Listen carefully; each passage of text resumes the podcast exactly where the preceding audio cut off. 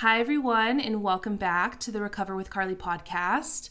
Today's a really exciting conversation. Um, I'm here with Sarah Herron. I'm really, really looking forward to my conversation with Sarah, and I will say I'm a little bit starstruck. Um, I have been watching, I've watched Sarah on The Bachelor, I watched Sarah on The Bachelor in Paradise, Aww. and so I'm really, really excited to have her here not to talk about the bachelor necessarily we might we might touch on it a little bit but sarah's doing some really really amazing work and i'm really excited to share that work with you all and also just give sarah the opportunity to share her experience what she's been going through um, and provide that safe space because you all know that's really important here on the podcast is creating that safe space for guests to come in and be vulnerable um, and share what they're going through in a way that feels very healthy. So, welcome, Sarah. Thanks for being here. Thank you so much. I didn't know that you were a longtime watcher or anything, so that's definitely um, an, a nice little note. But I'm so excited. I just love the way that we connected just recently through social media, which you know, it just kind of reaffirms that I do believe there's good from social media. And I love that we have connected and that I get to be here to have this conversation with you today. So thank you so much. Of course. Yeah, I, I feel like I have conversations like that love hate relationship with with social mm-hmm. media. It's like we have mm-hmm so much positivity in terms of connections and people that we get to interact with and this kind of community that we get to create but there's also unfortunately the negative side to that as well. But i'm glad that we were connecting here on that positive side. I try to i'm like i try to spend my time and energy as much on that positive side as i can.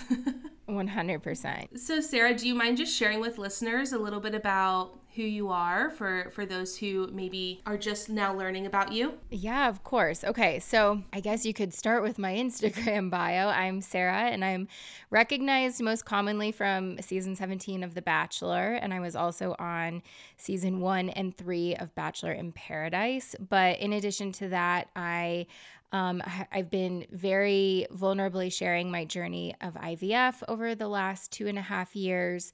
Um, I'm an adventure enthusiast. My now husband and I live in the mountains, and everything we do is oriented around recreation and adventure. I was also born without my left arm, and so I have spent a ton of time in the advocacy space for disability and inclusion in the outdoors. Um, I, I founded a nonprofit that helps young women with disabilities discover self esteem and confidence through recreation. And um, yeah, I wear a lot of hats. Um, I've also been an advocate for, you know, body neutrality, body positivity, and mental health. And I feel like my resume is long, but I wear all of it very proudly. And I think that that's what draws so many people to you is that you have all of these experiences and you take these experiences and you do something with them and yeah. you know you turn those into spaces that are so empowering and so important for for so many people right i think you know i i was reading one of your blog posts and was listening to a podcast you were on recently and you talked so much about this idea of community and just mm-hmm. how important community is to you. And I want to talk mm-hmm. more about that throughout today's episode. But I think, you know, the work that you're doing is embodying that importance, right, of creating that community. And totally. I couldn't agree more, right? As someone who's been in eating disorder recovery, I don't know what I would do, would have done, and still to this mm-hmm. day would do without the community that I have and that has been there for me through my struggles. And so I just want to say thank you for creating creating the spaces that you create and for oh, devoting oh so much time and energy to those it's, spaces. Yeah, I mean it's it's my pleasure and it's my opportunity because I always preface and I always tell people that like it's just as much for me as as everyone else. Um, and I really owe tribute to just like I think it was Brene Brown who where I first learned the concept of belonging and the needing of community. And so everything I do is just about like normalizing the human experiences that we're mm-hmm. all having. And for me it's just been kind of tracking along with my natural life. You know, it's like I don't set out, okay, in 2024, I'm going to talk about fertility. And it, it's mm-hmm. just how life is unfolding. And so I share about it because I know the power of community and how much it means to just feel that sense of belonging and like you're not alone. Yeah. And I think that's the case for so many people, which makes that community so important is a lot of these experiences are so unexpected. These aren't things that we ever wish for ourselves or anyone else to ever go through. And when we're in that space of like, I never imagined I would be in this position, it's very lonely and isolating. Yeah.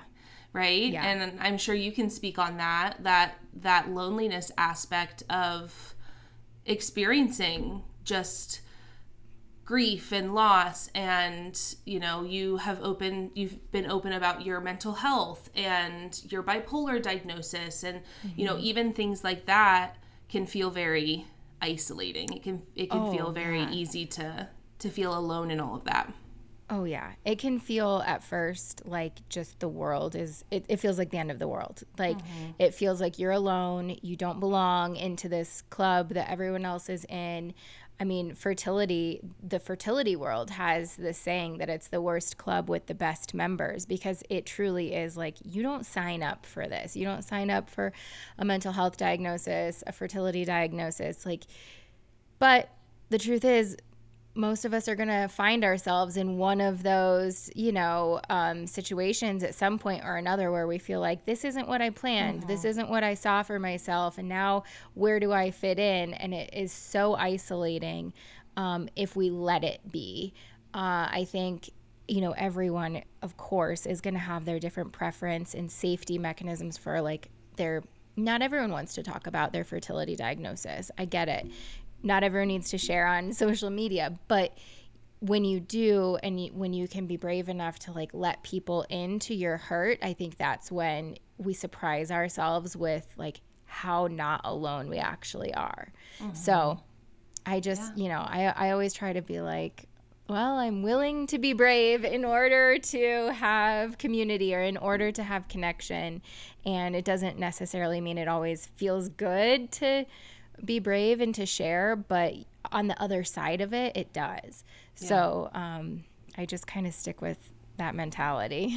yeah. Do you feel like a majority of hesitation that people have to open up or share, specifically infertility um, or you know mental health in general, comes from shame, internalized shame, or shame that oh. society has created around these topics? 100%. I think the hesitation to share, even with family members, is still just rooted in stigma and shame. I mean, um, even when I first uh, received my mental health diagnosis, my bipolar 2 diagnosis, like, no disrespect to my family or my parents, but like they come from a different generation where it's like, what? No, you don't have that. You're fine. Like, mm-hmm. go to yoga. Like, you're fine. It's just, there's just a transition that's happening and i'm grateful that you know our generation and more generations are like doing the work to destigmatize um, some of these just shared human experiences but it takes a lot of work and i think it takes time and we just have to kind of be like patient with pulling back that shame but 100% i think that is what prohibits people from wanting to be so vulnerable and i get it I totally yeah. get it. yeah, definitely. Yeah, I think that just speaking on my own experience with an eating disorder, like that was huge for me too. Like it took me mm-hmm. so long to share with someone that I was yeah. struggling because there was so much shame around admitting that that was something that I was experiencing. And I hear that from clients mm-hmm. all the mm-hmm. time, whether it's an eating disorder or it's grief or it's divorce or it's, you know, all of these different things that are part of the human experience for so many people, there right. is still so much shame around I can't admit this. Like I can't I can't tell people that I'm going through this. And I'm curious if that was a thought or experience you had at the beginning of your bipolar diagnosis or even your infertility diagnosis. Yeah, I think definitely way more shame around bipolar um because I think I was just so scared for so long to see a doctor, to see a psychiatrist, because that would confirm that I was like wrong or bad or something. Um, and so I kind of just resisted help. I resisted inquiring about these thoughts and my behavior and I just kind of smothered it because I didn't want to be told something was wrong with me.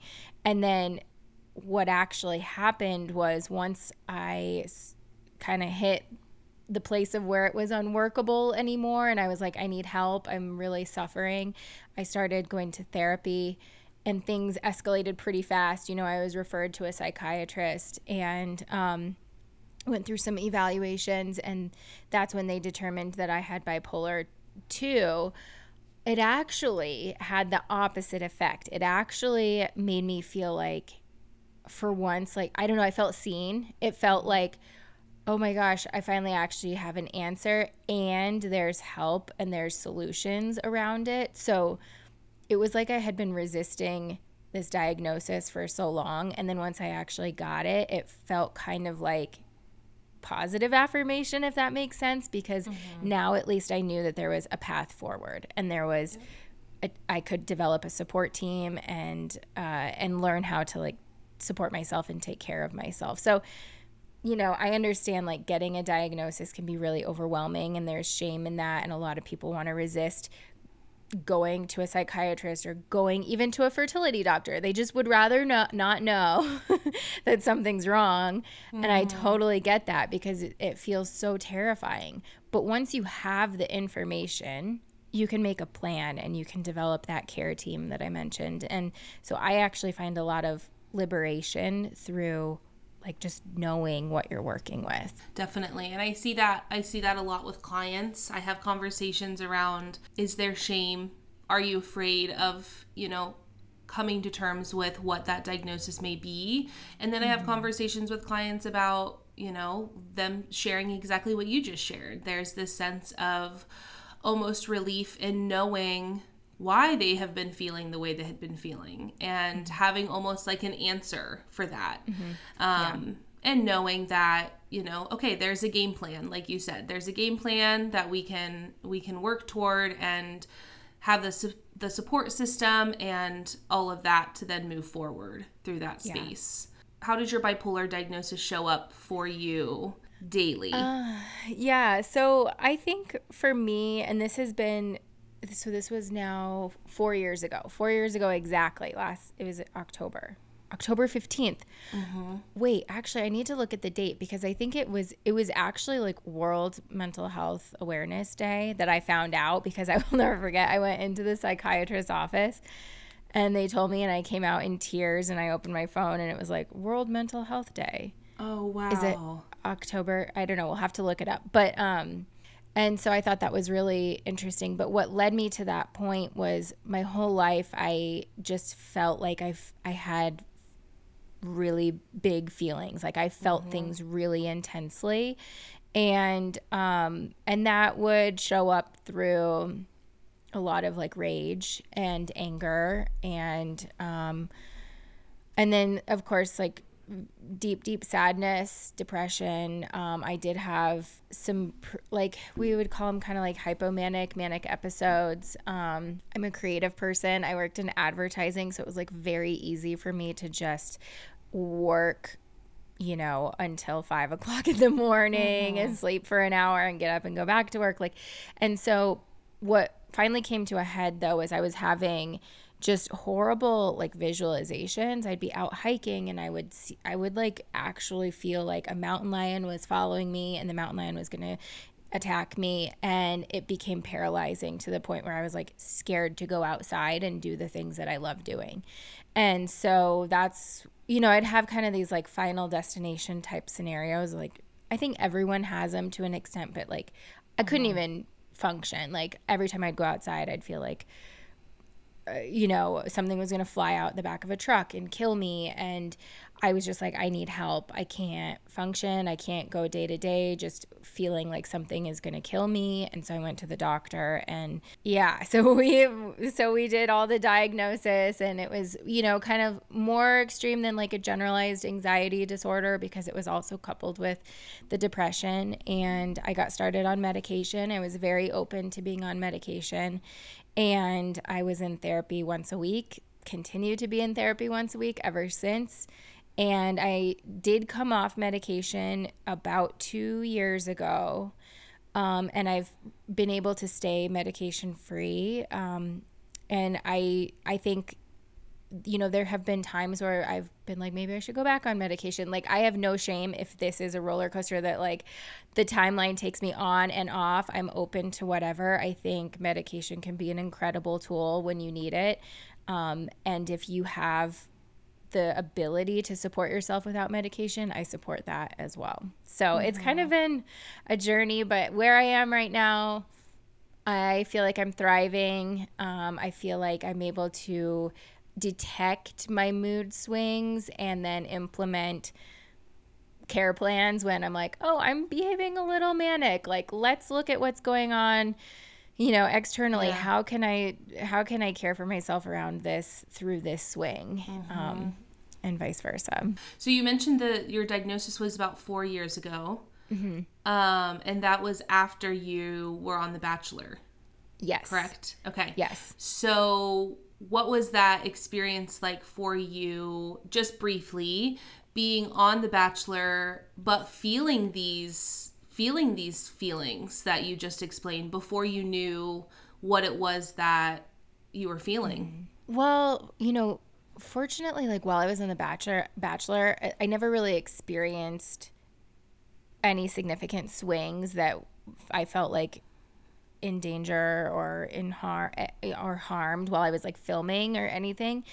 What was more surprising to me is that it wasn't detected. Like mm. you have to go through a pretty serious psych eval before going on the show.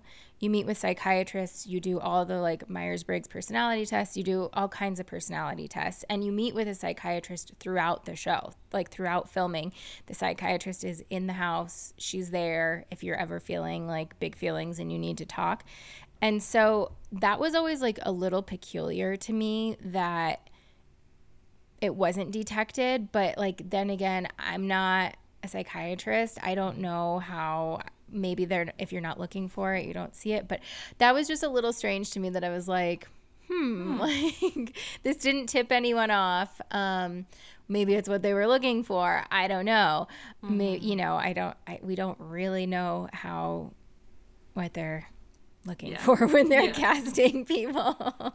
so I that was my only tip was just kind of like that's strange that this was never detected by someone, but can't do anything about it now. I've always wondered if there was like any sort of mental health support on set of these shows. Mm-hmm. I was just mm-hmm. talking to a friend about this about the new Love is Blind um, mm-hmm. season 5 and just like stuff that came up in the pods with contestants and I was like I hope, I truly hope that there is some sort of mental health professional on set because this is heavy stuff, like bringing up, you know, traumas and all of that. And so I was always curious if that was something that was a regular thing on on sets. Totally. And um there is there I think there I think by law they have to have psychiatrists present at all hours and um truly it's kind of like the only chance you can get to be like truly off camera and mm-hmm. off mic it's like your only safe space mm-hmm. um, because basically all at all other times like they have rights to mic you to film you whenever they want so kind of like going to talk to the psych was like oh okay this is my only chance to actually like go talk about my feelings that won't be recorded mm-hmm. um, so yeah they do have someone there that's there to help you and i okay. utilized it i think i think most people do because like i said it's just a is it's a sanctuary mm-hmm. yeah so even, that's i feel yeah. like uh, yeah i feel like that would be my reaction too as i'd be like every couple of days mm-hmm. i'd yeah. be going in just just to be able to like take my mic off and not have to yeah. worry about you know what was being said and whatnot. Yeah. So I'm happy to hear that that is something that is offered. I was always very concerned about that, so I am I am glad to hear that there's something there is someone on set who is providing Yeah. some sort of support in those situations. Yeah. yeah. So, infertility. You are an IVF warrior. You talk about infertility a lot on your page. Mm-hmm. And just curious about the timeline. So, your mm-hmm. Bipolar diagnosis was four years ago. Was the IVF diagnosis before that or after that? After. Okay. So I received my diagnosis of diminished ovarian reserve March 2020, three, so three, almost three years ago.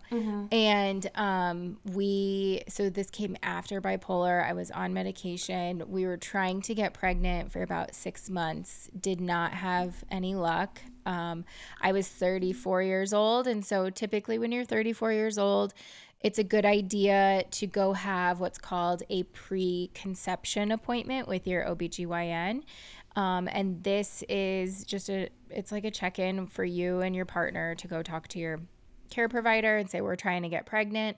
And then they kind of give you a timeline. So typically at 34 years old, they say, Go try naturally, have fun for six months. And if you don't have luck, come back and we'll run fertility tests. So that's exactly what we did. We came back ran all the tests and she was like, "Oh yeah, you have diminished ovarian reserve."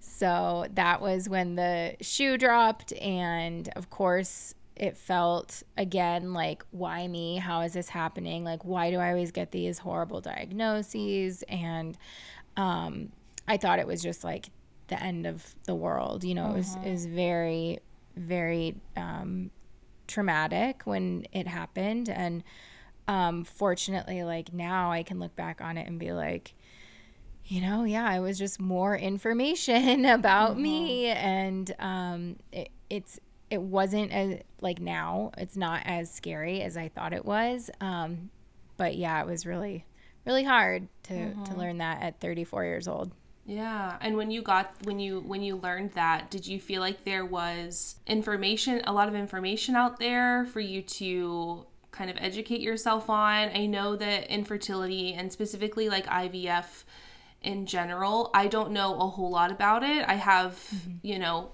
people in my close circle who have been through IVF and I know the mental and emotional strain that it has on individuals, but I'm curious Yeah. if you found yourself feeling lost at all after hearing that you were infertile. Well, it's a great point because when the doctor told me I would probably need to consider IVF, immediately I was just like, IVF, like that's something. The only time I've heard of that is like my parents' friends who had to do it, and it was like hundreds of thousands of dollars. Like I had no idea because I same thing. Like no one in my friend group had gone through that yet. I didn't really know anyone, um, and so it did feel isolating in a way it just like made me feel so old like immediately um but fortunately there is so much information online. There's so many resources.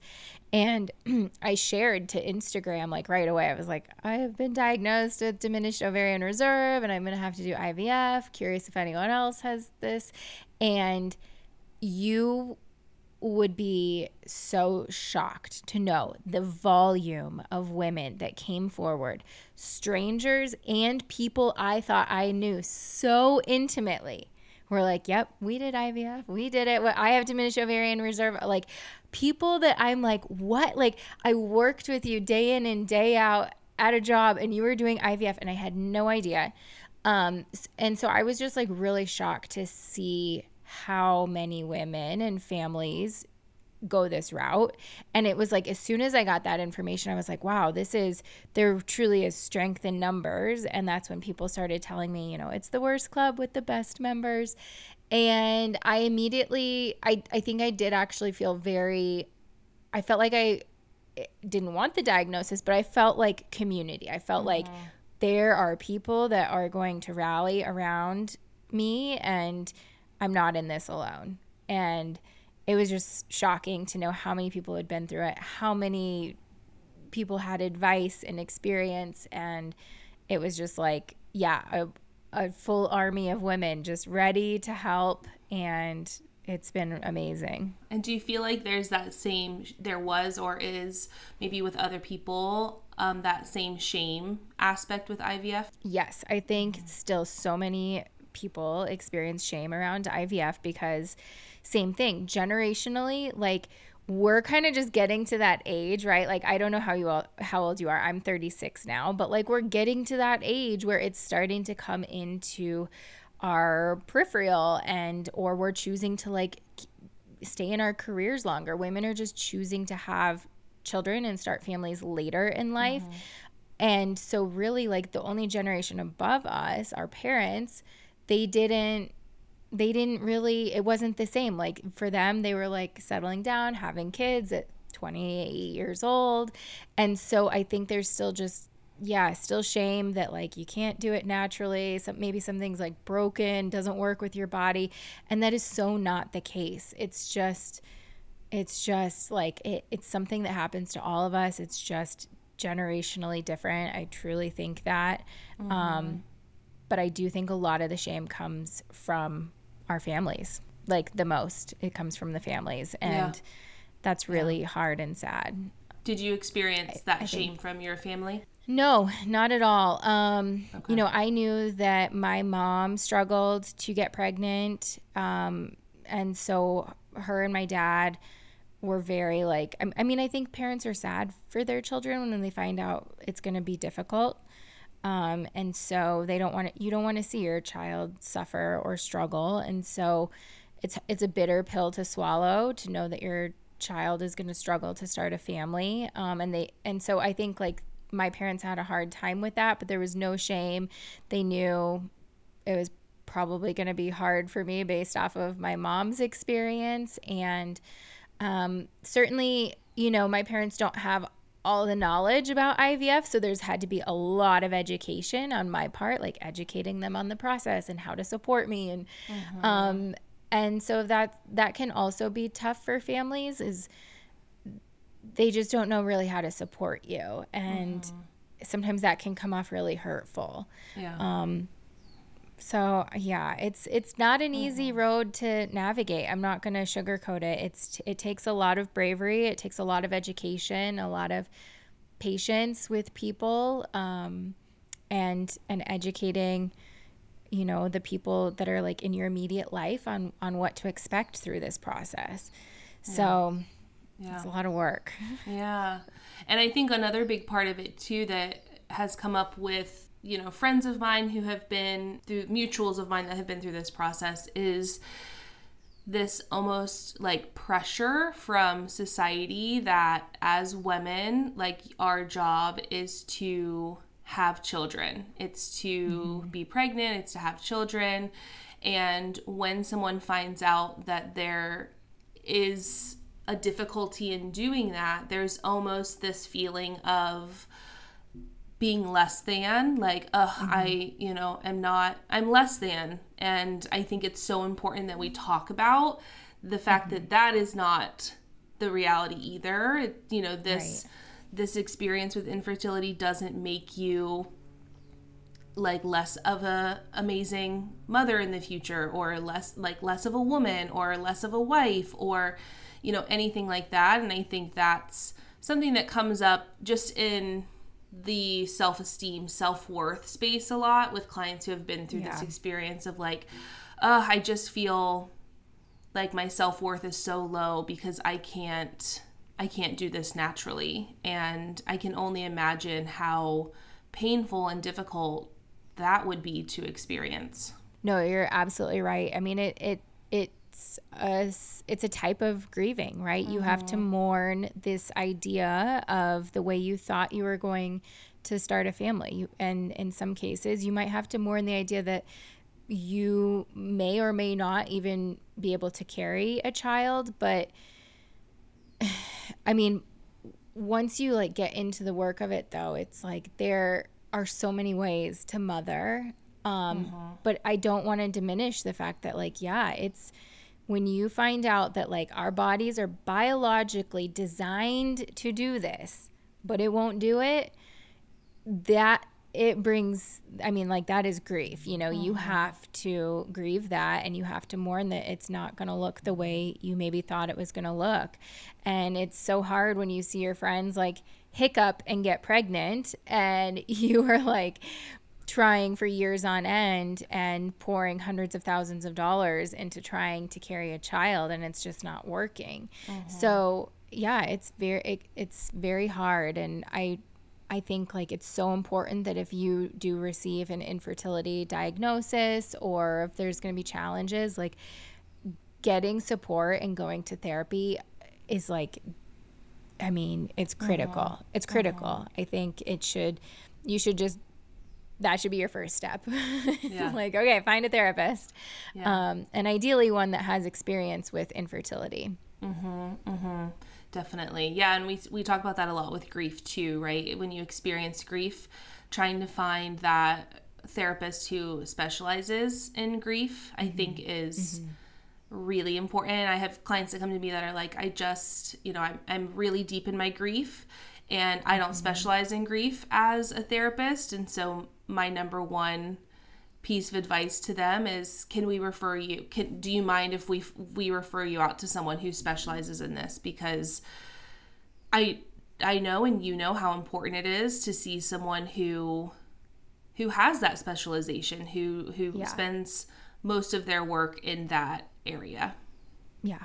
Yeah. You Definitely. really have to know what it feels like in order to be able to coach someone through it mm-hmm. um and and you know, my therapist, she hasn't firsthand experienced infertility, but she just is magic. She's magic. I just love her and she's been so great and like just learning about all of it with me. And so but it really does take like a mother or someone who has you know experienced fertility infertility to to really grasp it and you're absolutely right. Like I I mean grief counseling I also go to a grief counselor in mm-hmm. addition. Mm-hmm. So, um, yeah, definitely find the right person. You know, yeah. you don't have to like make the shoe fit. It's just like find the person that's going to have the best skill set to support you.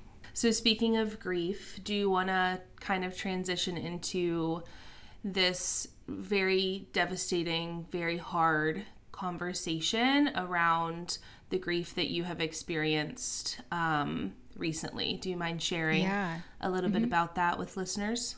Yeah, so the reason I see a grief counselor is because in January, well, I guess I should back up. Last September, um, we were finally successful through IVF. It was our it was our second attempt, so pretty lucky. Um, some couples, you know, you can get pregnant right away. Some couples will do IVF multiple rounds. We got pregnant on the second go and had a wonderful, healthy pregnancy full of morning sickness and nausea and all the things that indicate a healthy pregnancy and um, and then in January, unfortunately, we lost our son at 24 and a half weeks, essentially. Um, and we have been grieving the loss of him in our pregnancy since then. And um, and so that's why I said I've been tag teaming and I've been in grief counseling, um, in addition to my normal, you know, therapy. And um, yeah, just totally blindsided and devastated to lose our son. Um, yeah. I just, yeah, kind of. Mm-hmm. I'm, you know, kind of sitting here shaking my head. I don't know if, if people can see or not, but like, we're kind of at the one year anniversary of like every every day you know i'm like oh a year ago today was this a year ago today was that and um you know it's just yeah, it's something I've been very vocal about and transparent about because everyone was along on my pregnancy journey with me and they got to to know Oliver and so I like to talk about it and share um, what grief looks like um, mm-hmm. because unfortunately this this is actually also pregnancy loss pregnancy and infant loss awareness month um, and so I, you know, it's important to me to share because the numbers are staggering of how many families lose a baby every year. Um, and it's not talked about. Mm-hmm. Um, there's, I mean, talk about shame and discomfort. Uh, we just don't really talk about it too much. So I want to celebrate Oliver whenever I can. I like to say his name. I like to show his photo and have him known. Um, because he was only here for a short while and I just think he deserves to be known and yeah. and have his legacy live on. And I just want to say thank you for being vulnerable and sharing your experience and your story. I know that it's not an easy thing to share. I know it's not an easy thing to talk about and we kind of yeah. chatted a little bit about this on Instagram just in terms of you know where you're at how can i how can i meet you yeah. where you're at and i think that's such a really yeah. important part of the grief journey is especially someone you know who has a social media following who has been in the public eye right like there can be this pressure i'm sure for you to share all of these aspects and to i don't know maybe there's pressure to even get to a certain point by a certain amount of time or mm-hmm. anything like that and i think you know being able to allow yourself that that time yeah. and that space with your yeah. husband and i see your dog on your social media all the time mm-hmm. and you know just allowing your your family the space to to grieve that and whatever that looks like yeah. for you because yeah. grief is different for everyone. It looks different for everyone. Exactly. It's so different. And, you know, I, through my loss, have joined support groups and I see women, you know, it might be what might be right for you is to like jump back into another pregnancy.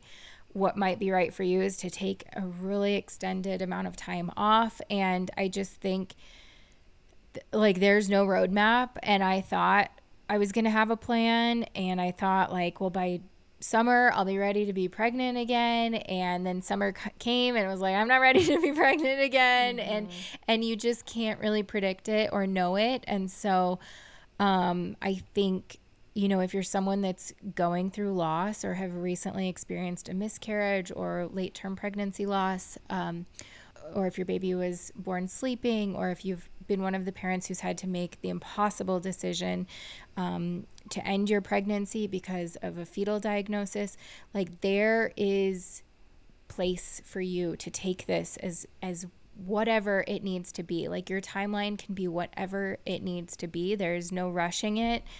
Um, and their their support. It's it's just so sad because I, I feel like like I said, we don't see it a lot. We don't mm-hmm. hear about a lot of these types of losses. Um, but there are communities out there that can support you. And my support communities became my life raft in just like a sea of despair. Mm-hmm. So I just encourage anyone who's going through it, you know, you don't have to share on Facebook or anything, but like seek out communities, seek out support groups because they're truly like the only way I survived. And what do you recommend in being that first step in finding those those spaces and those communities? Yeah, that's a great question. Um, come to me. Yeah. I'll point you in the right direction.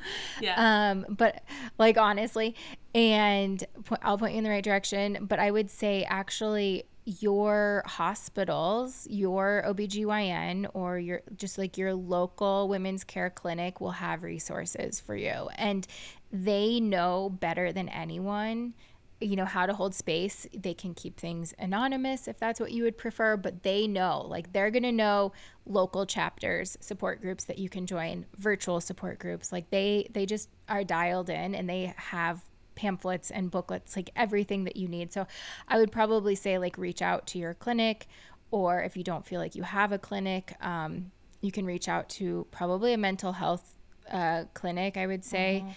Um, and I think the biggest thing is just like, just reach out. Even if mm-hmm. it's a, a stranger and you don't want to talk to them, reach out to a clinic who can help point you in the right direction. It's wild how many places are now offering virtual, which is amazing. Yeah. It is so amazing that there's so much access now to support groups. And, um, you know, I was just having this conversation with a friend and I gonna try not to get emotional because I have a friend who recently experienced um, miscarriage, and mm.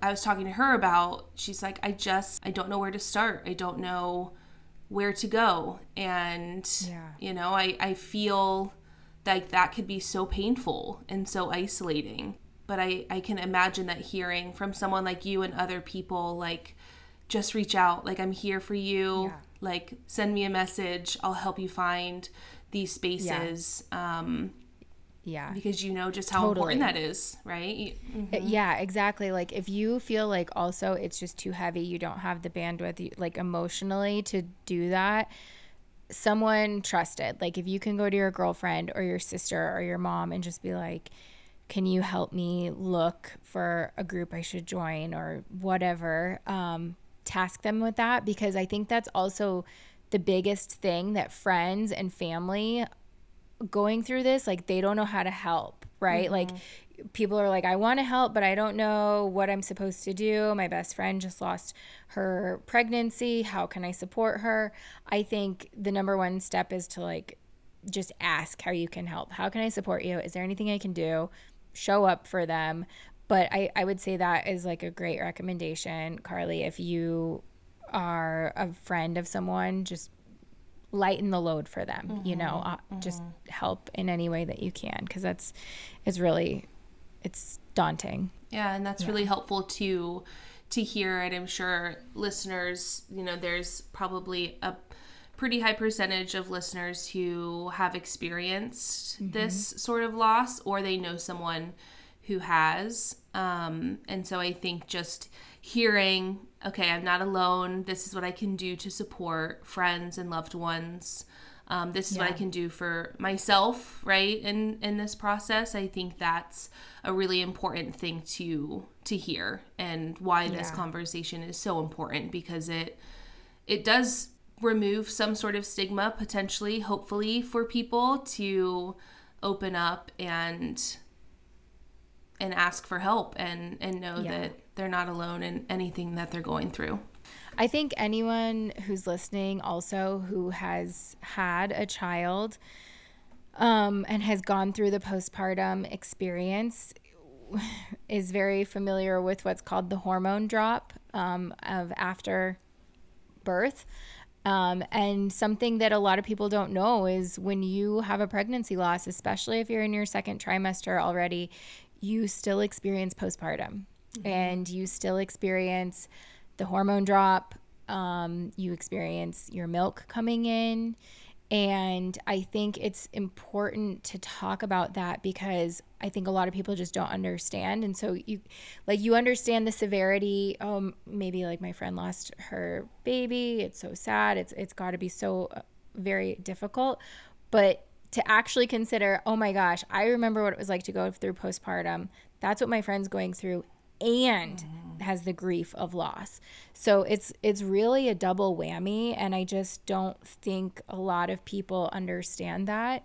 So you know, especially like if you have a friend who experiences loss like there's a major major physical toll um, and if there's any way you can support them, bring them meals, mm-hmm. bring them flowers, walk their dog because they're going through postpartum just the way you did. Mm-hmm. Um, they unfortunately just don't have a baby to show yeah. for it. And, and yeah, I, I think that's kind of like one of the, the biggest things. I had a girlfriend recently be like, I had no idea, like I didn't consider it that way. I had no idea. And I was like, yeah, sucks. Yeah. Yeah. It's really horrible.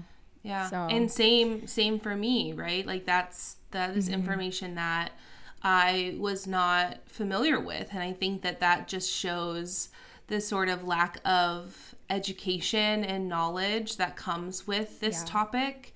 Um mm-hmm. again, stigma, shame, right? I think that this should be something that's more prioritized in terms of mm-hmm. like what we're taught and like you know even in school right like why do we not have a high school course that like teaches us yeah. about this process or you know like i think that there's definitely space for there to be way more conversation yeah. and education right well and i mean especially here for you know in in terms of like body image like also your body changes if you have mm-hmm. a later term pregnancy loss like I did. I mean, and then you go through the postpartum and you still have like your postpartum body and you have to you know, you got to work through that and now here you are like 6 months postpartum and you're like, "Well, I still don't fit in my jeans."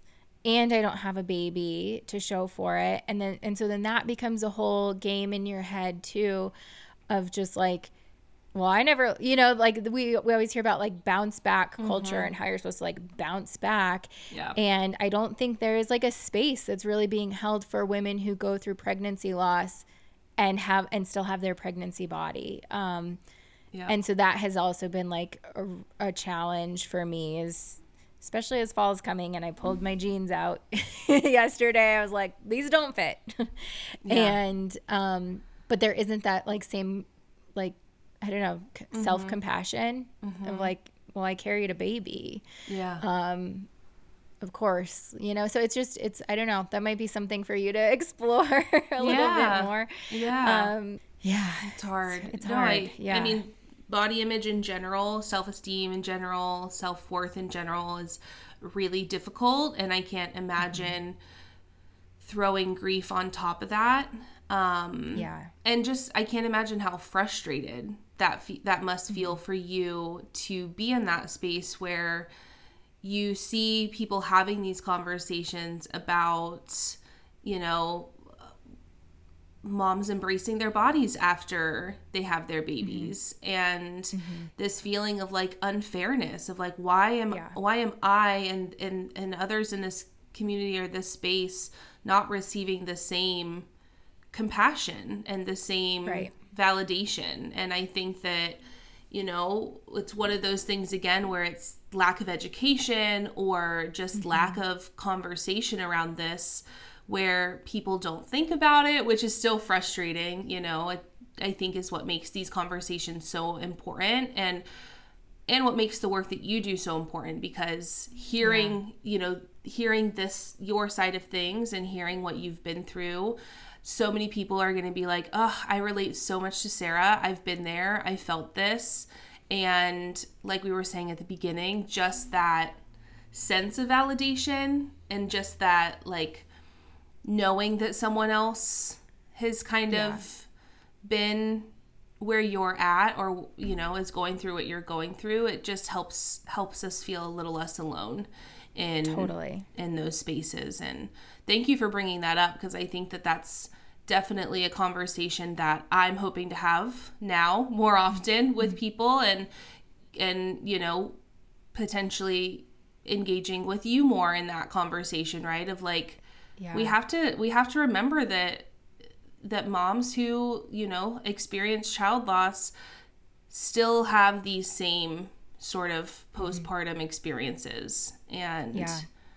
we have to keep that into consideration or there's going to be a lot of people left feeling very lonely and totally. unaware of where to go or what to do with these feelings yeah and i mean not even it doesn't even really stop there i mean like the body changes significantly through IVF treatments. Mm-hmm. So, like mm-hmm. before you're even pregnant, you know, some women will do years of egg retrievals and hormone therapies, and it takes a toll on the body, and the body changes from these hormones. It just does. And so, that is also very difficult. I know for a lot of women, like, I just don't have the body I had before IVF. And then there's like some shame and resentment around that and man i mean there's just a whole a whole new pandora's box for you to dig into carly yeah. and maybe you can like expand upon that now with yeah. clients but mm-hmm. um it's yeah it's a whole the body image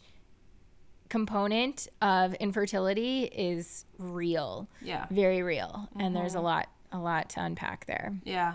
How do you just maybe just briefly, how have you found yourself navigating that space? Um it's really hard. I'm not going to lie. As someone who, you know, I also struggled with disordered eating and body very very very poor body image, especially around bachelor time of my life.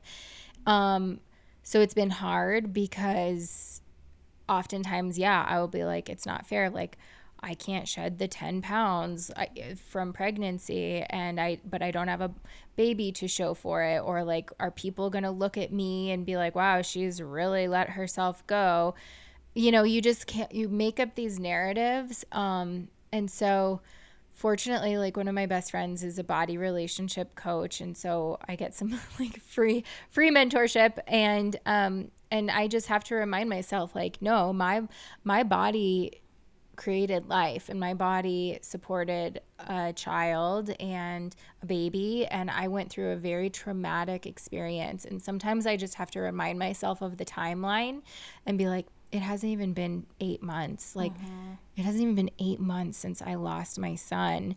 Like I have to be a little bit more compassionate to myself and kind because like I'm I'm just as deserving of being here and like taking time to be in my body. I mean, it was so long before I even like started moving my body again mm-hmm. because I was just in grief and depression.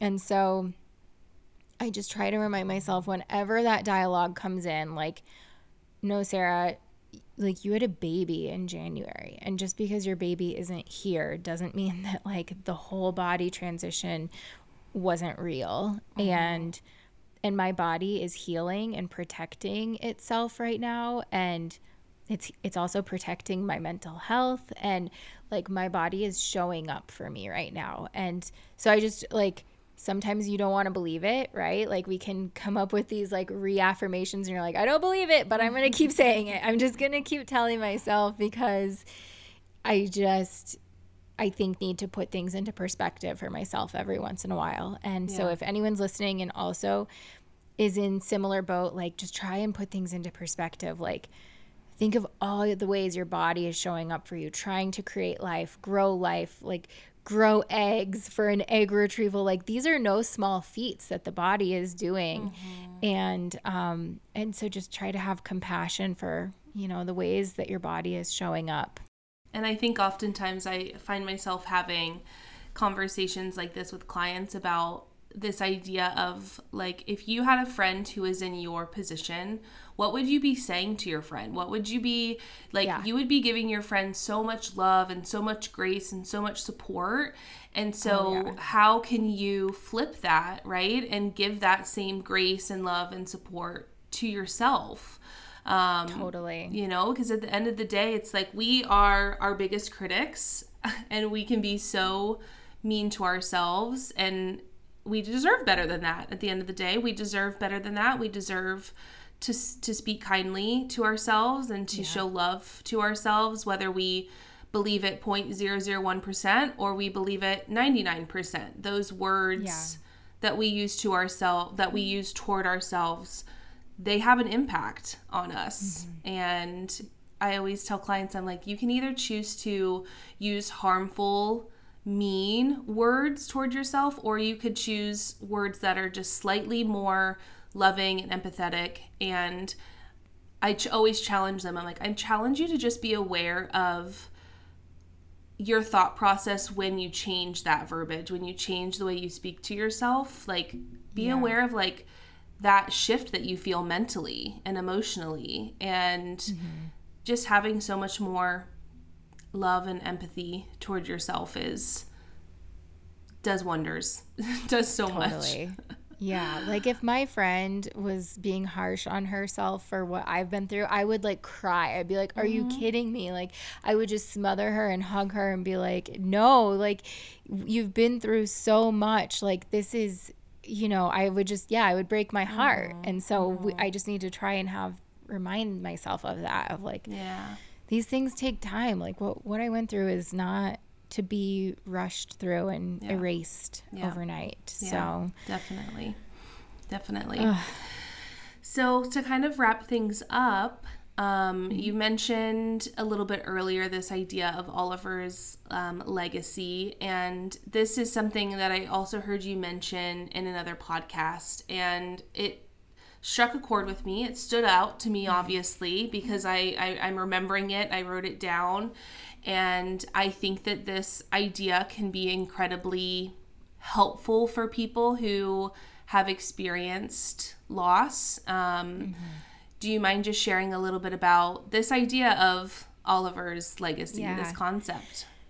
So for me, I am very into like my spirituality is that I believe in spirit babies. I believe in our soul babies and I I choose to believe that Oliver had big intentions for his short life. And it is my job to see that through and it is my job to talk about him and to just like share what I've learned through him. And so when I say like Oliver's legacy will live on, it's because for me, even though he's not here, like he's he he was a a bigger than life soul. And I I think I think he came through me to like share and to talk and to spread awareness about loss and normalize some of these topics. And and you know maybe it's cuz I have a platform but I'm like a lot of people know about Oliver and I think he had that in mind. And so I just want people to you know just think of him and just know him. And it can be a metaphor you know like he can be a metaphor for what you're going through but like that our babies even though they might not be here like their souls had larger than life impact on us. And i you know that's Oliver's legacy. Yeah. We'll never forget him. Like he's always going to be swimming with sea turtles. Mm-hmm. and I love that. I did see that on your. I was watching some of your Instagram stories. Um, do you mind sharing a little bit about the the sea turtles? I saw. Yeah, I, I saw a little to. bit about that.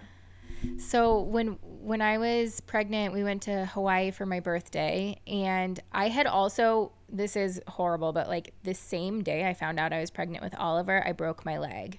So it was like really peculiar because I was on bed rest for the first six weeks of my pregnancy because I couldn't take, I couldn't have surgery. I couldn't take um, any pain medication. I couldn't even take Advil. So I had to sit on the couch while my bones regrew for six weeks. Wow. So by the time my birthday came, we were like, let's go to Hawaii. We went to Hawaii. I was still barely hobbling around, but we went swimming with sea turtles and um, it was so magical. I've never had that experience. It's it's just amazing if you get the chance to do it. And when we lost Oliver, part of some of like a big piece of the grief was that we weren't going to be able to go on the adventures that we had envisioned with Oliver. We weren't going to be able to take him hiking and exploring. And I turned to Dylan in our one of our grief counseling sessions one day and I was like, "But think of like think of all that we did get to do with him and we took him swimming with sea turtles and that just like stuck out to us and so we've kind of like hinged on sea turtles being like our symbol for Oliver mm-hmm. and um and so I just think of like him and he got to swim with sea turtles and even though his life was short he got to go to Hawaii and yeah. you know experience adventure through us. Yeah. I love that. That's so. beautiful. That's so beautiful. I love it. Yeah. So, Sarah, to kind of wrap things up, then, uh, thank you so much for being here. This has been, I mean, I've learned so much through this conversation, and I've learned so much just in following along on social media and, you know, seeing what you're sharing. And, you know, now that I have close people who are experiencing this, which I, I hate saying that because I feel I'm a huge believer in that we should really try to educate ourselves on things that we aren't directly impacted by. Um, mm. I think, or I think that, you know, it's important for us not to wait until we're directly impacted by something before we mm-hmm. start to mm-hmm. kind of mm-hmm. prioritize that, that education yeah. and knowledge. Um, yeah. But I'll admit it, like that wasn't something that I was that I was thinking about or that I was educating myself on. And now that I have had this conversation with you and I have people in my life who are experiencing this, this has become a priority for me to figure out how can I be the best support for these for these people and even clients like how can I educate myself to the best of my ability to yeah.